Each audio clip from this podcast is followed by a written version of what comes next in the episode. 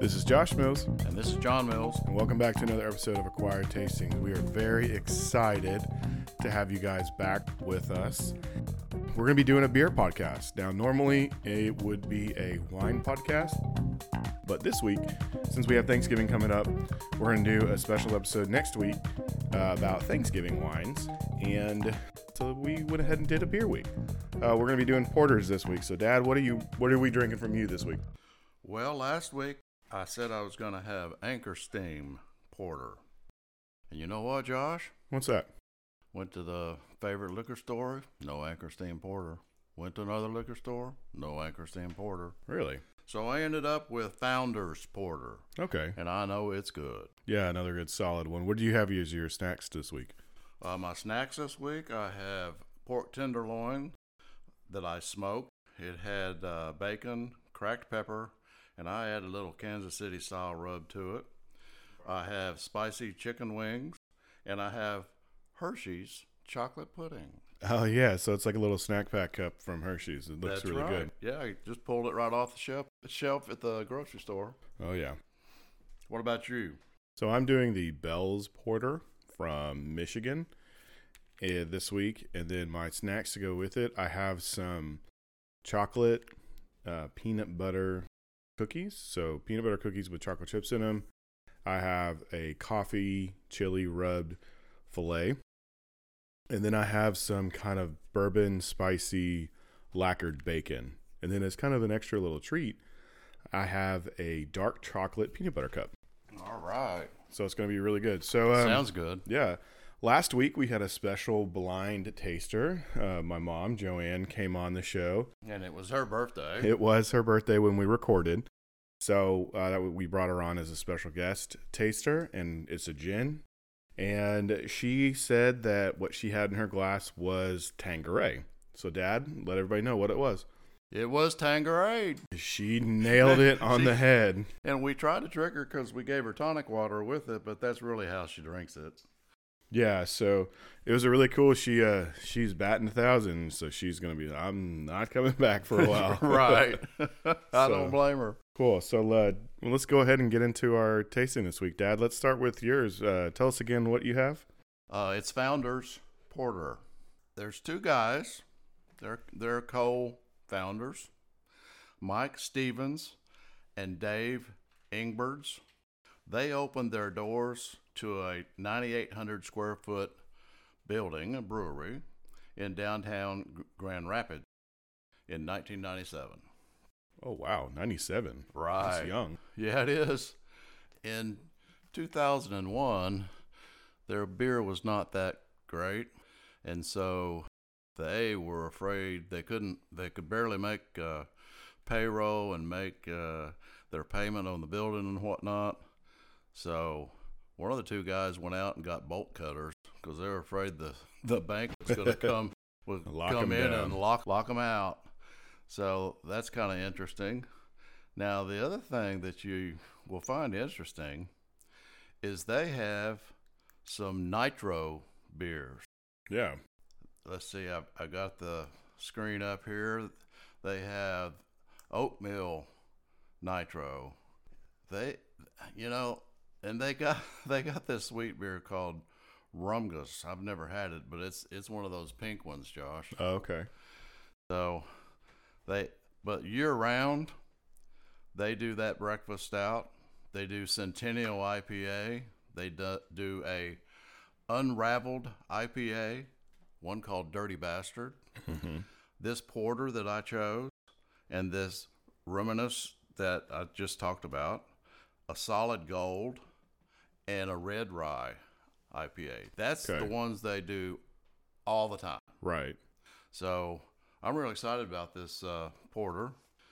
A little fun fact: there is a when you open the cap On their on their bottle. of the bottle, it says, "We made it for us." Mm-hmm. So that's kind of cool. Yeah. So it sounded like they kind of turned it around and decided, you know, we're gonna have to do what we like rather than trying to be somebody else. That's right. So they have the nine year-round beers, the three nitros. They have many others. In 2017, They did 466,700 barrels. Wow. And a barrel's like what, 13 gallons? No, a barrel is 31. 31 gallons. Yeah. So that's a lot of beer. Yeah. So both of these beers look the same to me, Josh. Yeah. Don't The- get them confused. Yeah. So the only difference that I can see is the head on the Founders Porter is a little bit more like a latte, like uh, cappuccino, a little bit more brown. And the head on the Bells is a little bit whiter. But it smells like, it smells of coffee and like chocolate, really roasty kind Right. of smell on it. Exactly. You nailed that. Yeah. It's 6.5%. Okay. That's a little little high for a, high. porter. Yeah. And it's 45 IBUs. Okay. Now get this, it has a rate beer rating of 100. Really? Yes. Wow. It uh, has won uh, many recognitions and awards. It was the third best porter in the world in 2013. Wow. What uh what festival was that at? Or what competition Um, does it say? I think it does say I think it's I think there's just an international beer festival kind of like Well, Great uh, American It's is the, the- best American porter in the world. This was Paste magazine, 2015. I don't, I don't recognize that one. Uh, 2014, it was uh, the Great American Beer Festival silver medal, Okay. second place, Yeah. And that's kind of a, a, a world uh, competition because people come, I think, from all over the world to enter the Great American Beer Fest. Yeah. So it's so it's dark. You know, it's black. Can't really see you can't see through it at all. Like I said, the head on this is kind of more of like a mocha coffee, like a brown, a light brown. You have those those smells of the kind of coffee and those roasty Yeah, I got a chocolate smell with that, so it's undoubtedly got chocolate. And there's a little bit of like light fluidity in it, so that must be the hop, Could a little be. bit of hops that they're using. Yeah, I don't know what hops they're using. Oh, I get some that's- caramel. Do you get some caramel present? You know, I do kind of get a little bit Yeah. of carameliness, but man, that is a smooth, easy drinking beer. But it's a it's a black in color with a nice tan uh, head, and it.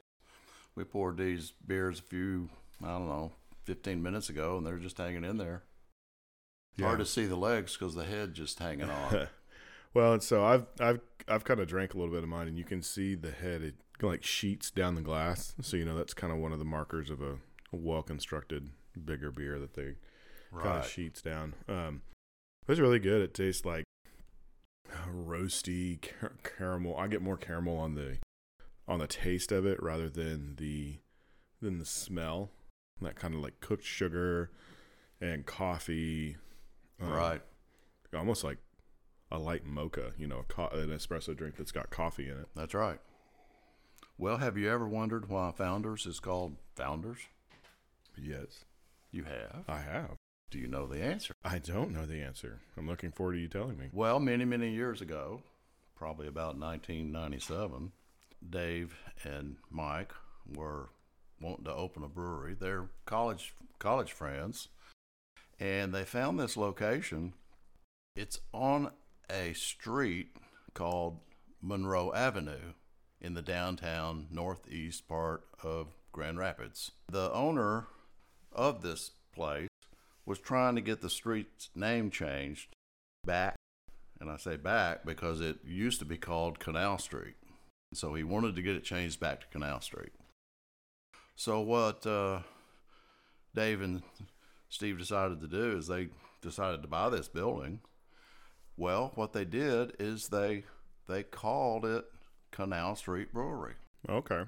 But then they decided, you know, let's let's kind of do some history look on this and find out what things, you know, kind of look like back, you know, back in the prohibition days because there were more breweries back then than there are now. Yeah. And so they started looking in the records and they they found names like Furniture City Brewing Company or Grand Rapids Brewing Company.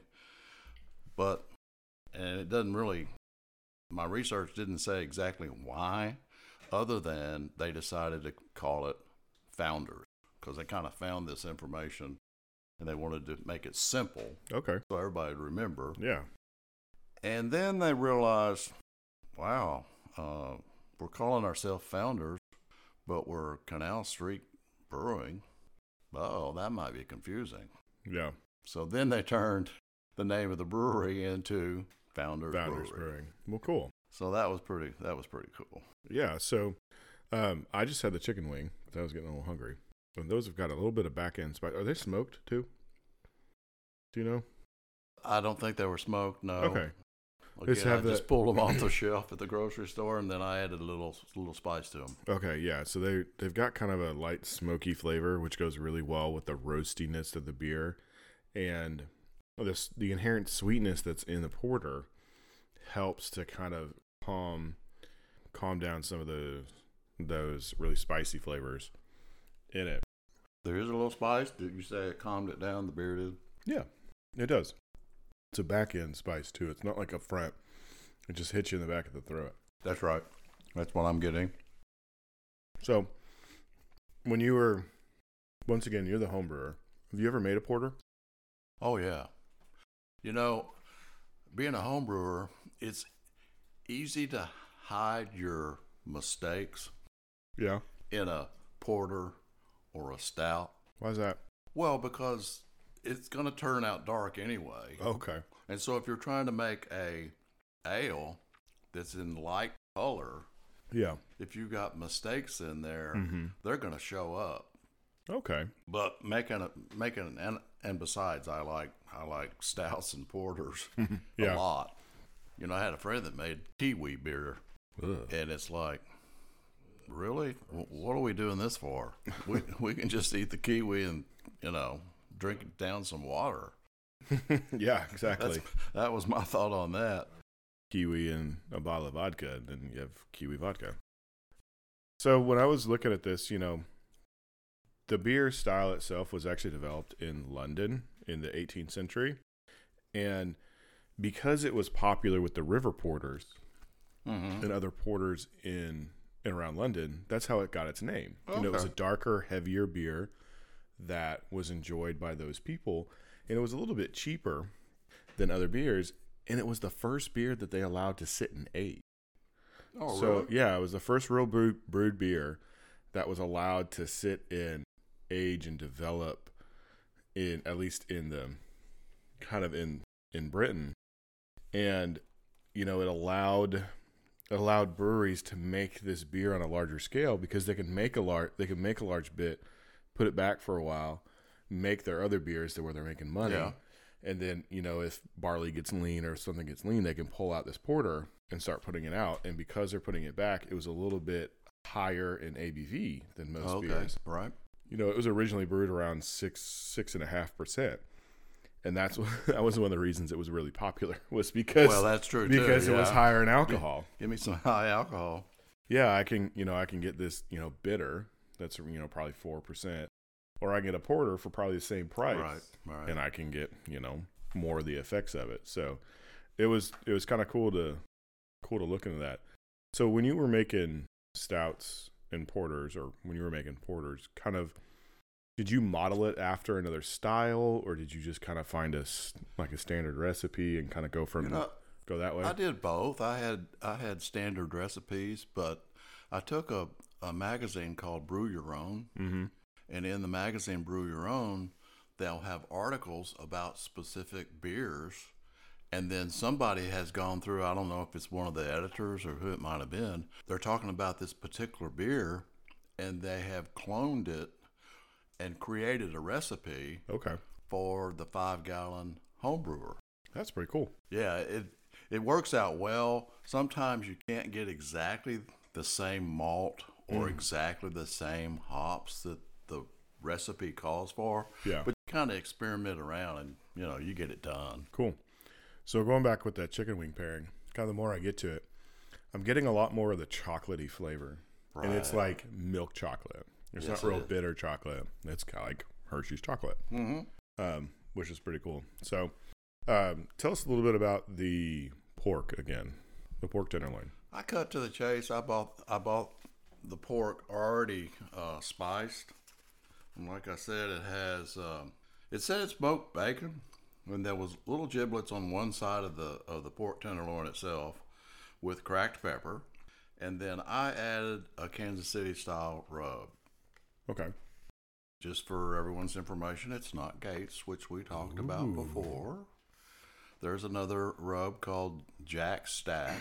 Okay. There's a lot, you know, in Kansas City. You if you don't uh, find the barbecue that you like, you're not trying hard enough Yeah. because there's so many out there. Yeah. Jack Stack's kind of more of the high end barbecue place, Yeah, but it's still really good. And then, how did you cook it? Did you just oven I smoked it? it. Oh, I put it on my grill and smoked it. okay. Cool. So it it doesn't take that long. It, you know, that's it's only what that look like ten inch, ten inches long, Yeah, Josh, a and, foot. And maybe two inches around at the fattest. Yeah. So it's not going to take long to smoke something like that. So back to uh, Founders, and I told you about the the bolt cutter that they bought because they thought they were going to get locked out. Yeah. They make a series of beers called Backstage Series, and one of them is called Bolt Cutter. Okay. What type is that?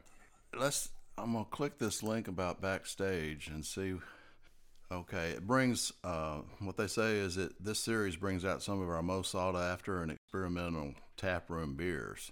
So you know how Lost Forty on Monday they have the fresh cut. Right. That's what this sounds like. Okay. So they make 750 milliliter bottles of this special batch, uh, the different different ones that they call the backstage. So it's kind of an experimental sort of situation. So kind of like the smokestack series that Boulevard. Well, that's right, because those come in in uh, 750. 750s. Which, for those of you that don't know, a 750 is a standard wine bottle That's right. size. It's not a bo- it's not a bomber bottle because that's actually smaller by about five ounces. Right. It's a full, you know, kind of wine bottle size. And you know, my dad talked about it earlier, but we talked about the rating on RateBeer. Rate Beer is a is a big online open source rating site for beer. It is uh, ratings are put in by professionals as well as amateurs. That's right. Um, so it can it can give you a good kind of idea. I'm personally I'm not a big ratings follower because depending on the rating system that you use, I mean it can be so arbitrary, you know, because I could I could rate a double IPA as 50 or 10 just because I don't like it. Whereas right. my dad would probably rate it uh, he would rate it higher unless it was just you know absolutely trash but most likely we're not going to find find those Yeah. beers absolutely trash beers in the market um, so i kind of like use it as a okay well this could be a good one i'm gonna But there's always somebody that, like you said, you don't like the IPAs. There's always somebody that's going to rate it and rate it really low.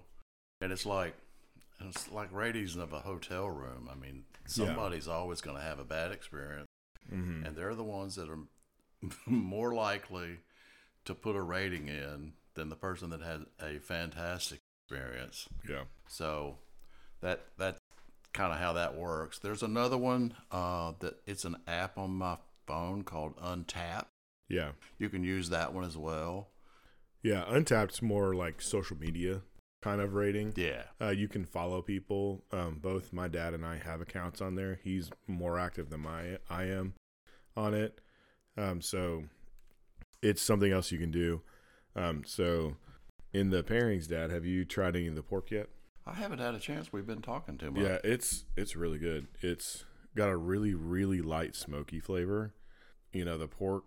I think pork and most darker beers are always going to work well together. I think so too. That is a that's a fine pairing. has that fattiness that kind of runs through it, and then that little bit of spiciness coming from the rub that you added onto it. And there's some sweetness in there too that, Mhm. that mates well with the sweetness of the porter. I I find porters, you know, they're not very bitter. No, they're not. I mean, 45 IPA or 45 IBUs is as is as high as some of your lower IPAs. Right. So 45 is kind of a mid range, so it doesn't just knock your socks off bitter wise. Yeah, and it's you know it's funny you talked about that. I was going to talk about this later when we got into my beer, but this is a perfect time for it. Bell's actually doesn't tell you their IBUs Oh, really? because of the difference between absolute bitterness and perceived bitterness. So if you have something that's bitter, but you also have something that's sweet with it, you're going to perceive less of that bitterness. Mm. Even though the absolute bitterness of that could be really high, like they're saying one of their stouts is higher in IBUs than some of their IPA. Oh, okay. But they don't but you don't taste it. You don't taste it bitter. Most stouts are actually pretty stouts and porters are actually pretty high in IBUs. You don't perceive it when you taste it. You don't you don't taste it, you don't feel that bitterness. You don't get those reactions of something bitter. It's like it's like if you take a lemon. If you bite a lemon, really bitter, really sharp, really acidic. You put a little bit of sugar on that. You bite into it again.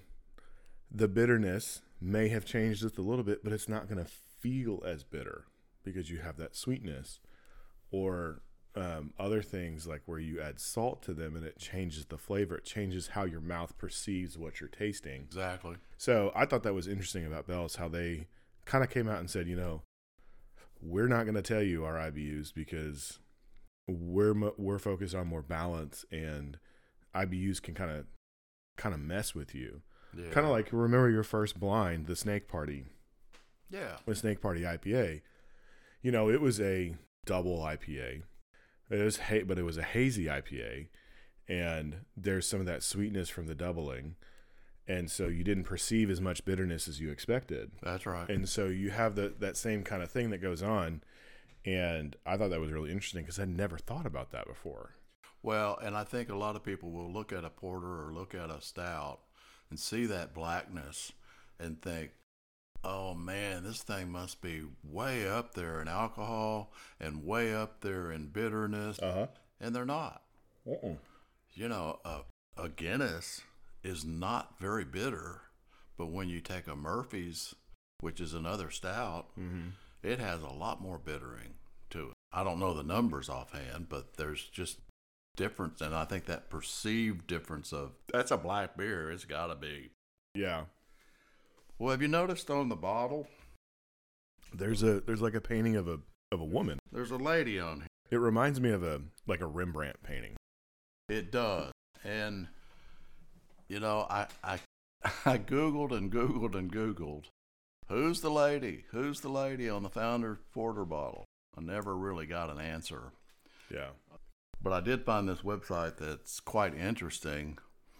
What it says underneath, I mean, there's a photo of this lady dressed in black, big black hat, and it says Founders Porter, and then it says dark, rich, and sexy.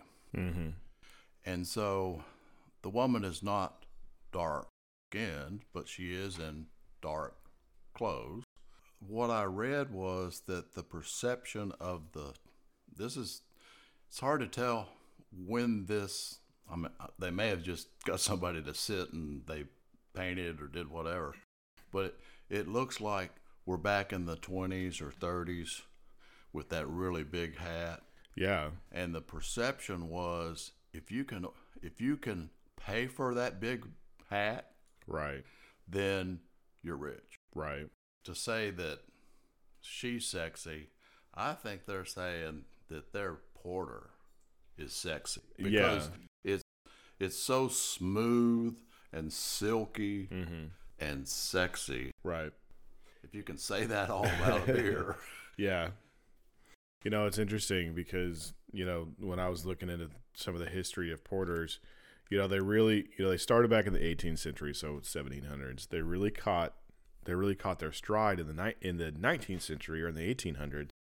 And it kind of looks like that's the era to me. I mean, you said 1920s, but to me it looks like it's more Yeah. the Victorian yeah maybe 40s is kind what you're saying kind of Victorian, well, the 18s. oh the 18 oh okay the 1800s, the Victorian era, kind of have that, or you know, like the late 1800s. It's kind of when those got it. And you know, around that time is actually when they started to make stout porters, Oh, okay. single stout porters, double stout porters, triple stout porters, imperial stout porters. Okay. And guess what? Those are the stouts that we know today. Okay. So they actually the porter is the father or mother of stout okay. because they started making these. They would take a porter, they would beef it up, give it more richness, give it more flavor, give it more alcohol, and then they would sell it and they would you know sit it, kind of cellar it like they do the regular porter, and then they would sell it, and they would have these stout porters. And it wasn't until like later in the 19th century that they that they dropped the porter part and just had stout Oh, okay. which I thought was really cool. But so I see you uh you eating some of the Oh. the chocolate pudding, the Hershey's chocolate pudding. it's a sweet on sweet, chocolate on chocolate. To me, that is perfect pairing. I'm interested to see what you think. Man, this takes me back. This eating pudding. I don't eat pudding a whole lot, Yeah. but it just especially out of, you know, the little cups. Check it on Instagram. You know, I mean, you'll see the picture of the lady that we talked about, but also we are honestly it's like a snack pack cup. Yeah. And it just reminds me of, you know, elementary school lunch, sitting there eating pudding. So we talked about the their porter being 45 IBUs. Mm. They have one called Dark Penance, which is an American black ale that has 100 IBUs. And it won't taste like an IPA. Well, It won't. I, I Yeah. black. I love black ales and black lagers. right. And then they have one called Devil Dancer, which is an American Imperial IPA that it says here is 112 Wow, IBUs. getting a little crazy now. Uh, that is getting a little crazy. You're right. I wonder what their uh, their Scotch ale, the Dirty Bastard, Uh, it's here. is.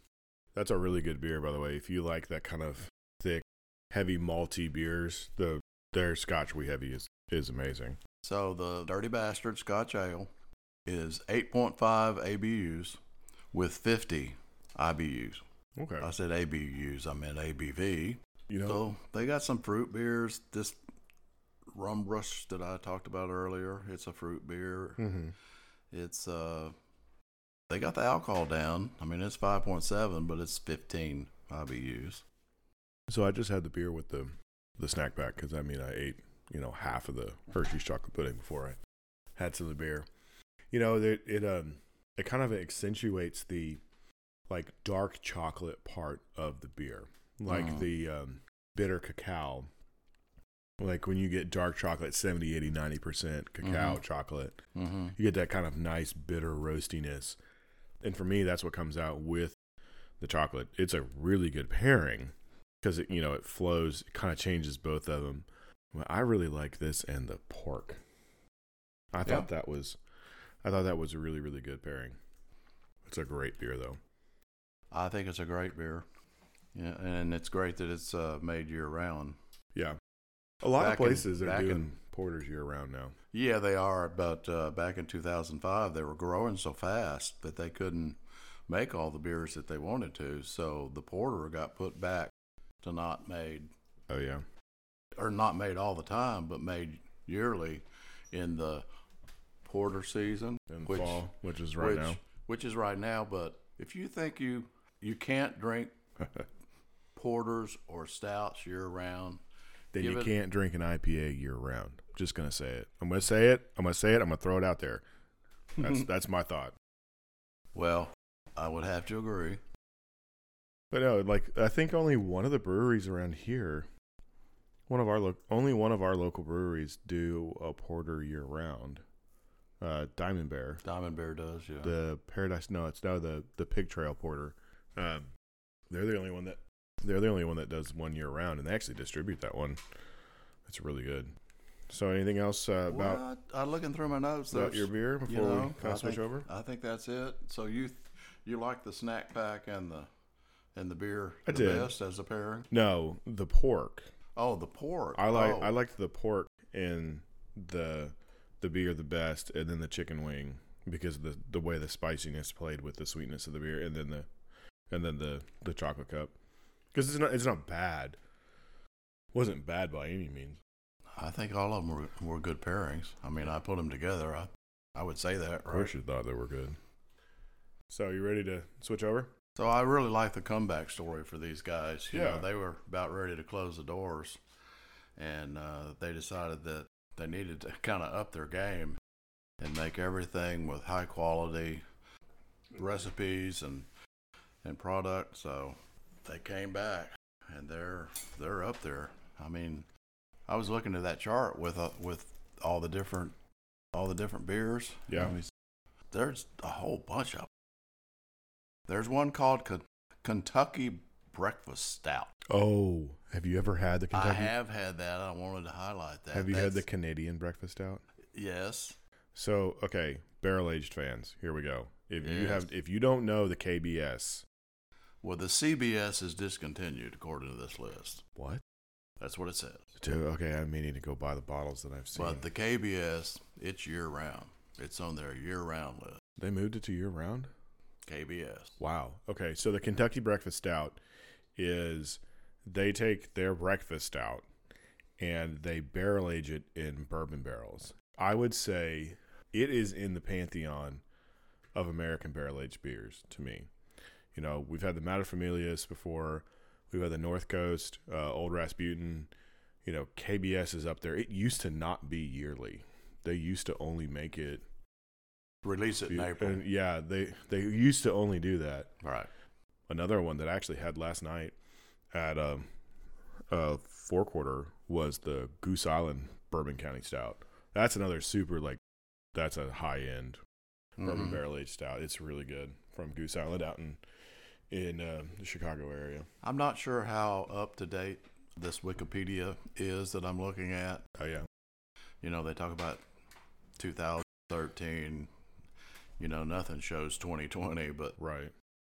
Well, in the the CBS, what they do is they take Canadian whiskey barrels, and the Canadian I think it's Canadian rye whiskey barrels, and they age their stout in the Canadian rye barrels, and they only they only um, sell that in bombers, oh, okay. or at least that's all I've ever seen it in. I haven't seen it in a normal size bottle. Well, this says the KBS and the CBS were ranked among Beer Advocate's top 10 beers. Yeah, another one that they have that you talked about called the Solid Gold. Mm-hmm. I call that a Bud Light killer. Um, it is a light beer. I think it runs like 4.4% alcohol, 28 IBUs. Like, 4.5 Yeah. and 20 IBUs. And it's, It's- made year round as well. and it's a, um, it's just kind of a lower end lawn mowing, easy drinking beer.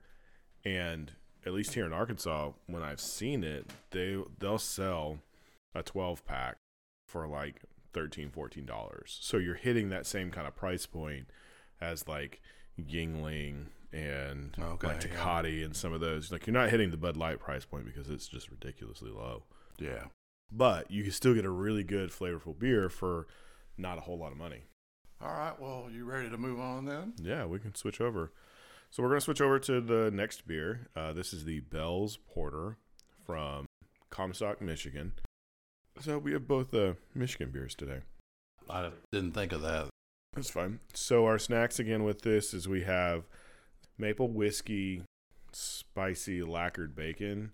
We have a coffee and chili rub We have peanut butter chocolate chip cookies, and then as kind of a special treat, we have uh, dark chocolate peanut butter cups to go with it. So let's uh let's go ahead and get into it. Bell's is another, you know, like I said, it's another American American beer.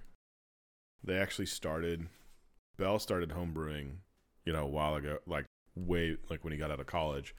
But he actually opened a general store, like a, a brewer's store in the early '80s. After working at a couple breweries up in Michigan, he started brewing, started selling his home brew out of his out of his general store, his uh, brewing general store in '83. So it's um you know a little bit Been older. around a little longer. Oh, yeah, a little not bit. that much though. Yeah, it's still, you know, definitely in the kind of the homebrewing homebrewing craze. So this one we still have a good head on this, and we poured this, you know, about forty five minutes ago. Like I said, you can't tell much difference between these two. Yeah, it's just a more of a white a white head, but still black. Yeah, it's a little Dark. lighter, I guess. can't see, you know, can't really see through it at all. What do you smell in this one, Dad? That's what I'm working on. It smells a little bit sweeter. Like, uh, it kind of reminds me of. It's gonna sound really weird, like foamed milk. Like when you go to high end espresso places, that like sweeter smell of the milk um, that comes through when it's when it's uh, when they froth it. Oh, are you going back to a milk stout, Josh? No, I'm not going back to. I mean, I'll drink one if it's here, but I'm just gonna telling you what I smell. So it does. It does have a lighter nose. There's a little bit of roastiness in there. It is. It is very different on the palate, though. It's light. It still has those good dark roasty qualities. More bitter chocolate to me, or like bitter espresso. It does have a higher IBU according to my taste sensors. Your perce- your perceived bitterness, yeah, your perceived bitterness is is telling you that hey, it's a little bit higher. Um, when we go when we go through the order of the pairing, Dad, let's do the bacon first, and then All we'll do the steak, and then we'll go to the desserts. All right.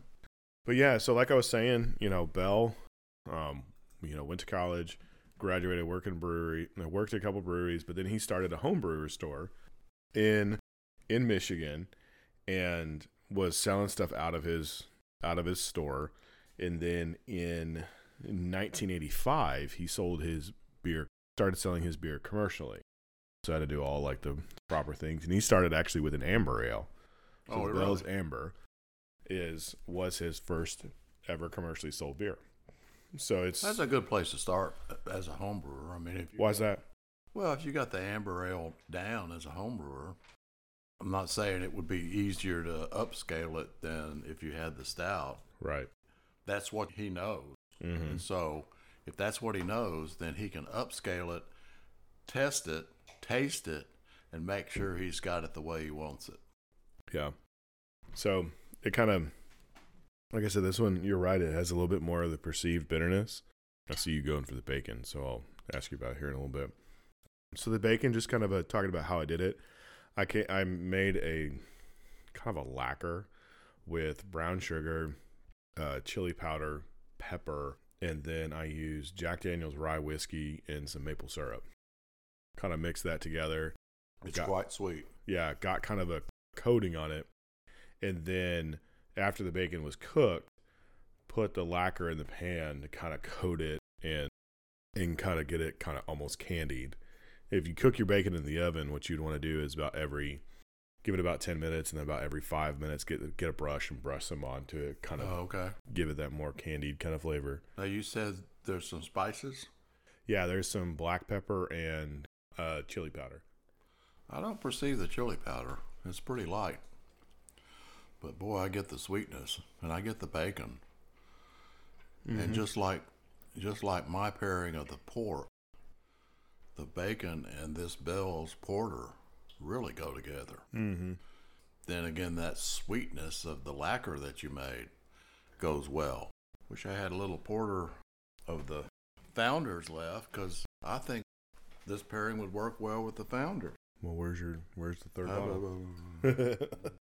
but yeah, so one of the cool things when I was looking up this beer on their website, they actually had pairings on their website, suggested pairings. And Oh, that's interesting. so I kind of like took the idea of some sweetness and some spice to kind of where I came up with this idea for the bacon. And I think it works really well because, like we said, the bells taste a little bit more bitter and that sweetness, that sweetness of the lacquer. And I'm getting a little bit of heat at the, it's very, it's in the back. Like it's really, well, for me, you know, it shows up. I mean, for the Scotch bonnet eater over there, probably doesn't show, it probably doesn't show up. well, I think it depends on which piece of bacon you get. Right. Because I got a second piece of bacon Uh huh. to try with the founders, and it's got a lot.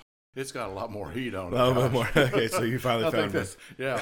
so it's, it's uh, sneaking up on me. yeah, and so that, but that bitterness going with the sweetness and that kind of bourbony taste, I think I, that was kind of where I was thinking would go really well. And to me, it does. It kind of balances out the beer a little bit. What do you think? Well, that, with the founders, it works just as well. The founders, now that I've got them side by side, we ought to do this more often. Hmm. The head on the founders is brown, Yeah. and the head on the bells is brown, but it's it's a light, light. It's not white, but it's Yeah. a light, light brown. Yeah, they're they're very different. You can check out the Instagram for the two pictures, you'll kind of see those. Um, you'll kind of see the differences, and just to remember, just kind of with the Instagram, all the stories that come out, I always save them um, to our to the profile itself. So if you if you go to the Instagram, you don't see a story up there, go ahead and go to the profile, and you'll see like beer episode, wine episode, liquor episodes, and see. So you can go back through and see what's going on. But yeah, they are very they are very different um, with the head colors, and I mean they're they're different with their taste too. Yeah. Now we're gonna have a taste test here. I don't know. They're both good porters. I tell you Mhm. what. I wasn't thinking when I got Founders that that Bell's was in the same state. yeah, We should have picked another state. down the road. Of course, Anchor Steam's from uh, San Francisco, so Yeah. that would have been perfect. Yeah, and Anchor Steam was actually one of the first places, first commercial places in the U.S. to make porter Uh-huh. back in the, I think it was the 17, no, the 1870s. Yeah, probably for those Gold Rush guys. I mean, they need that heavy beer, I guess. All right. What's the, what should be the next pairing? Uh, I think we'll go to the steak next. So this is a, it's a coffee and chili rub steak. Uh, it's got espresso powder. It's got espresso, salt, pepper, chili powder, paprika, and cayenne pepper. And then I just seared it off and kind of finished it in the oven. Uh, put it about a uh, medium rare on the temperature. And so you know we were talking about some of the history of this in during World War One in Britain. You know there were some of the barley shortages and the taxes on the beers went up, Yeah. except Guinness. they, of course. they did not raise it on Guinness, and so people with you know the brewers kind of slowed down making it, and after World War One, it took it a while to come back, and it wasn't until like during or after World War Two where it really kind of caught its steam again of being made and being developed because they had to sit on it and they didn't have the grain to make it. So they would make more they would make more of the beers they could with the lighter grains the lighter malted grains One of the things about the Founders guys when they they chose that building in the downtown area is called Renaissance Zone, so they got a tax abatement from the city. yeah you know that's it's a really smart thing for a lot of brewers now that they're they're going into areas of revitalization like flyways down in argenta Mm-hmm. going through revitalization or continuing to go through their revitalization lost 40s down in east end Mm-hmm. Which is going at least here in Little Rock, they're going through kind of a renaissance down there. Uh, Sto- um, Stones Throw is up in the MacArthur Mm-hmm. MacArthur Park area, so it's a good way to for them to find cheaper locations because you need big you need big spaces. That's and right. a lot of those are usually old warehouse neighborhoods too. That's right. So tell me again about the rub on the steak. There's coffee, there's some espresso coffee, salt, pepper, uh, cayenne pepper, Yeah, okay. There paprika. See, I was getting a little And- heat out of this steak, and I'm going, where is that coming from? Yeah, so there's three. that still in there from the bacon? No, there's three. There's three different types of chili in there. There's you've got cayenne pepper, you've got paprika, and then you have a chili powder. And it's just kind of to bring out some more of that kind of spiciness to- and and elevate the beef and cut through the bitterness of the coffee. I think the bells. You know, both both of these porters have that coffee taste and that that chocolate taste. You you described the founders with the espresso Yeah. earlier, and so I think that steak with that coffee rub and the spice, uh, the other spices, kind of brings out some of that chocolate Yeah, coffee taste out of that bell yeah, it brings out more of the sweetness. Well, it brings the sweetness and, too, but and the, no, I oh, I was getting there. Like the sweetness and that the chocolatey flavor comes through more in that like bitter cacao taste that I was talking about at the beginning. Mhm. is kind of gone, and it's more of the nice, um, semi-sweet or or milk kind of chocolate taste. But that's I think it's really good, and the beef, the beef, you know, beef tenderloin is not overly beefy, I guess, for lack of a better term. It's not really marble. It's not really fatty, so you get a good flavor from the meat, and it goes well with the goes well with the beer. Yeah, it does. And your other pair here, I see cookies And I see these little bitty Reese's cups. Yeah. So they're they're dark chocolate um, peanut butter cups. I guess you're jumping straight into the dessert while you're while you're doing that. So Oh, are you I gonna ta- hold me back? No, it's fine. Go ahead. you know, while we were ta- you know talking about how you know Bell started in the '80s, and they started with an amber ale. Well, the porter was first released at any set in '87. okay. So Bell's kind of was they kind of did dark beers first. You know, they did the amber ale. They did a couple like lighter beers that is called beer, Mm-hmm. Bell's beer, and they did they've done the Kalamazoo stout, which is a big stout. If you know, if you're a stout person, you know the Kalamazoo stout. That was done before the porter. Uh, they have the Expedition stout as well. Up until this time, their like five person team were brewing, distributing, and selling. You know, selling to people and distributing it and delivering it to all of all over Michigan or wherever they could. And but in 1989, they were actually picked up by a local distributor to distribute to you know to all of Michigan, which was really cool. That you know it took them, you know what is that, six years. Okay. It only took them six years to get distributed to their ent- entire state, which okay. you know nowadays that seems kind of slow, but back then, I mean, I would think in the 80s that's that's a pretty big feat. Mm-hmm. So, how was the cookie? Cookie's good, but I'm still, I'm, I've got on the front of my lips, Josh, some of Got that some spice from the steak, I think. and it's like, oh no, where'd this come from? yeah, you, that that's really a good rub. We we need to remember that. Yeah. No, that bitterness and the spiciness, you know, is something you can definitely pair with, or you can sauce it too, and that would kind of give give you an option to chill down the Mhm. bitterness and the spice. I'm giving this cookie another chance. See what else it'll draw out of that beer. Good cookie. I just had to have more of the steak because it's, I think it's really good, and the like the bitterness plays well together, the spice, you know, I think I think it's really good. So So I'm I think there's some caramel being pulled out to make with that peanut butter cookie. okay, There's not really peanut butter flavor in that beer, but there's like I think there's some caramel now that I'm getting a sense of. because I mean peanut butter and chocolate is a match made in heaven. Yeah. and so the the chocolate you know, so this was actually a, a pairing that i got from the website was they said peanut butter cookies. And when i was at trader joe's i couldn't find just plain peanut butter cookies. Uh huh. but they had these with the chocolate in. And i was like okay well that's still going to be a good a good pairing. And you know that ro- roasted nuttiness was going to go well with the beer.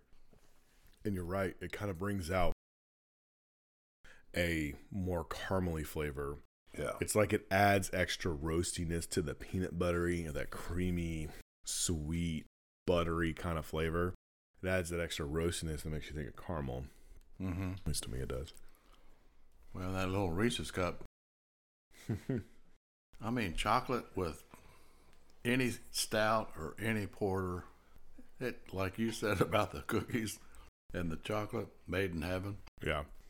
So this porter is 5.6% alcohol, middle range. And then, you know, I talked about the bitterness, which I think is really interesting because I've never seen anybody else talk about it. But it, it made a good conversation in my head to think, oh, well, what is the point of an IBU?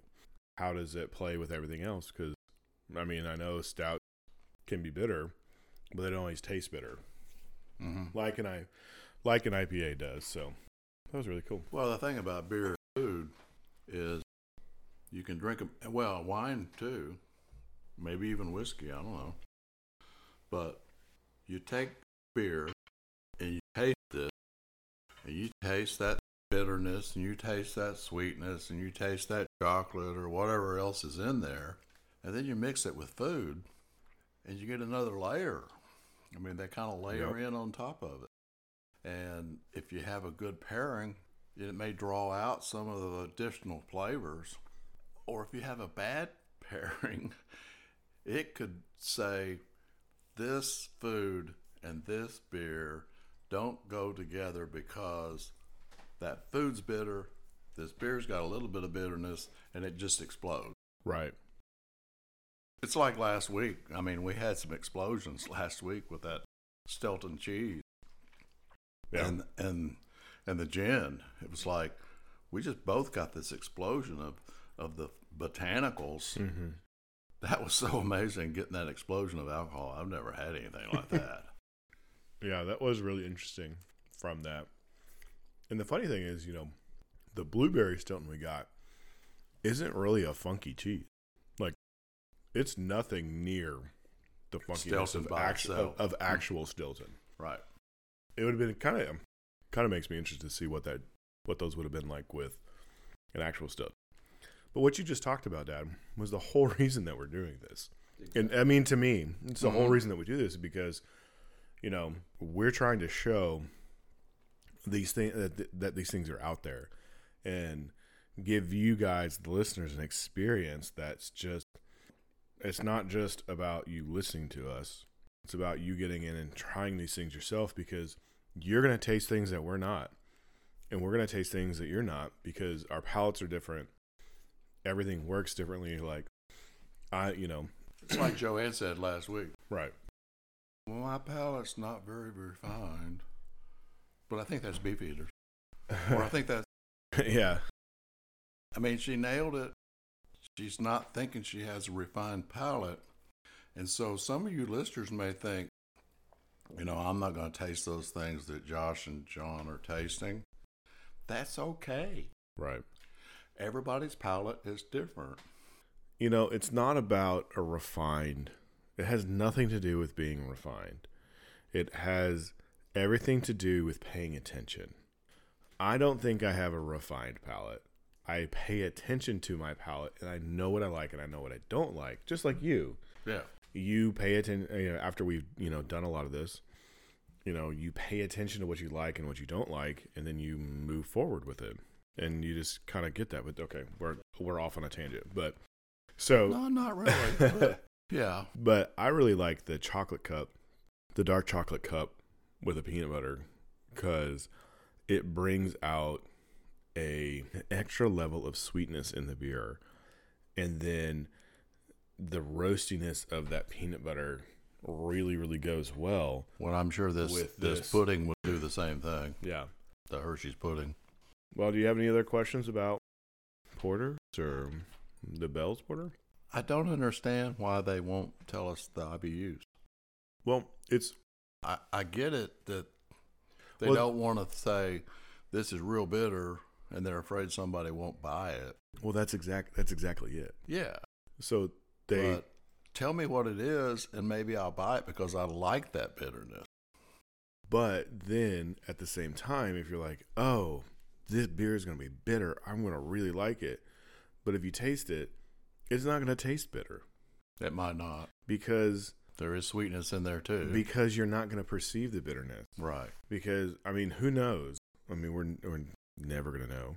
But the founders could have more IBUs than the Bells, but the Bells tasted more bitter because there were I don't know. Well, it could've- yeah, differing exactly, yeast or different malt, you know, different malting process, different cooking. I mean, you don't you don't know, and that's their whole point of it is is, you know, if we tell you this beer is going to be 100 IBUs, and you drink it, and it doesn't taste like your 100 IBU thing you already know, you're going to think, well, what are these guys doing? They don't know. They don't know what they're doing about it. Mm. I th- I think it's I think in their head it's IBUs aren't important to enjoying of a beer. How you taste it is important.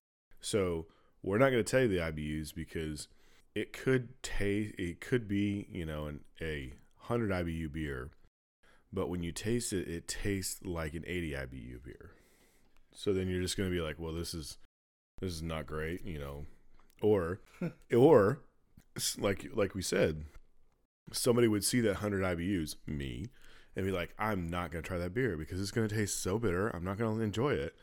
But if I don't know that, I can go into it and figure out what I like. It's like blinding a beer, or it's like blinding anything. Oh, we're getting close. You that. you don't know you don't know what's in the glass, so you have to take it for as it is, not any not any preconceived notions of what it should be. Well, you said you don't like IPAs because they are high IBUs. No, I don't like them because they taste like Pine-Sol.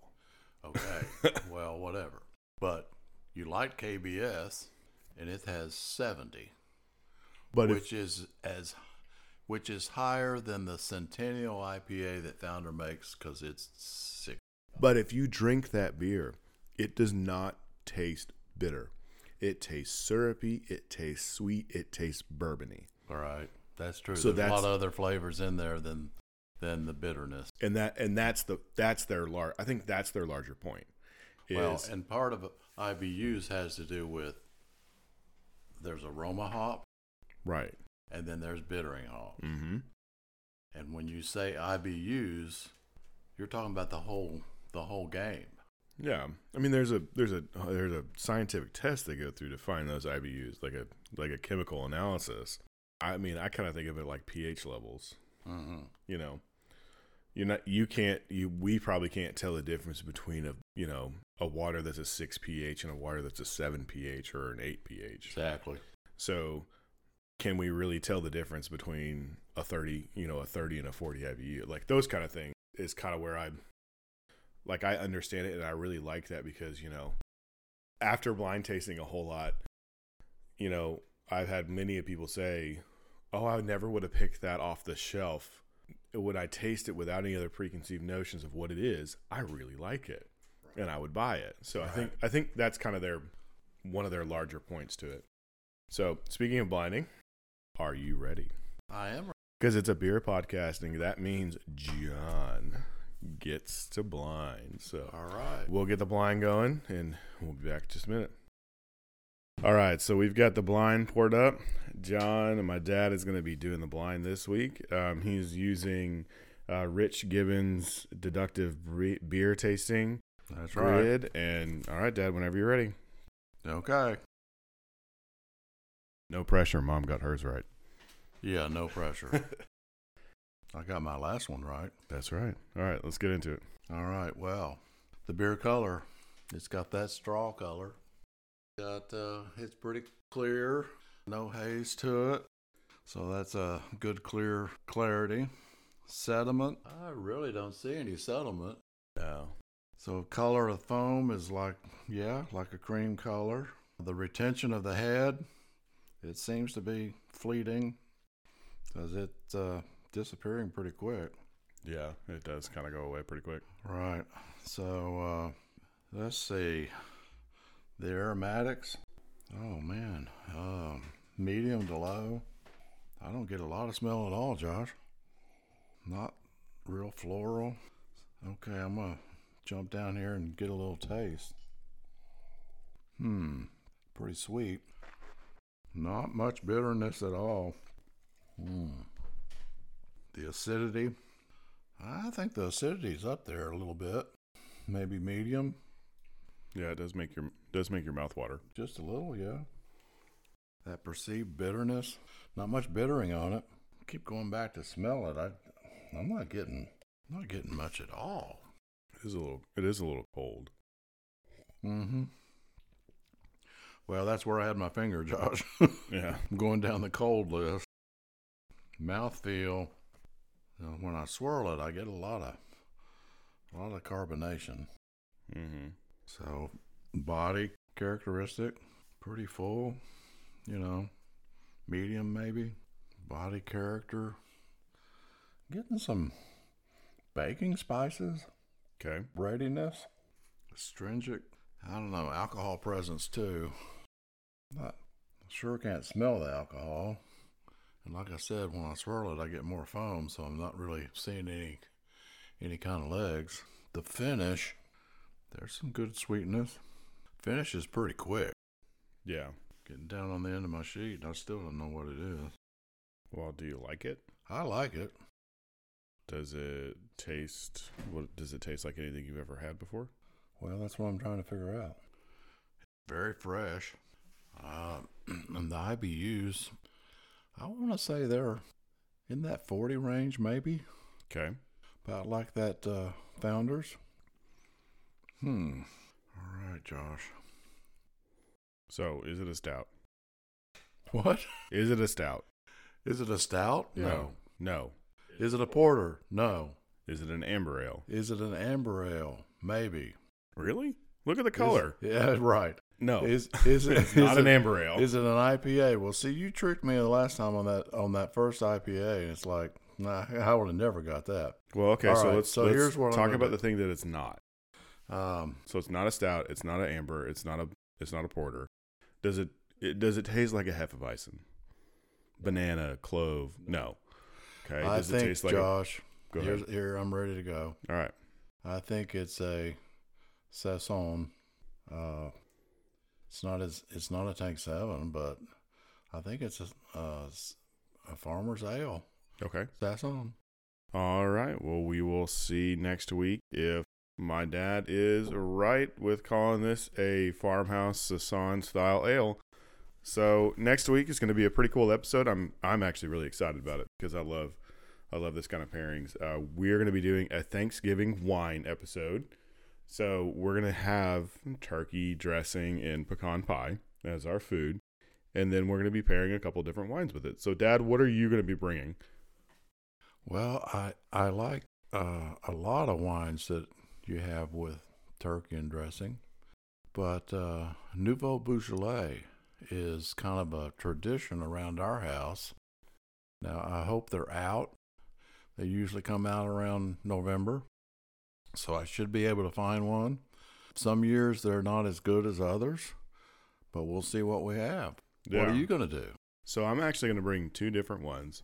I'm going to bring the Trimbach Gewürztraminer from Alsace, and then I'm going to bring a sparkling rosé from Lucien Albrecht. So we'll have we'll have a bubble, we'll have a white, and we'll have a red to go with it. So it's going to be it's going to be a really good time, and we're uh, excited to uh, kind of share part of our Thanksgiving tradition with you. So are we going to blind?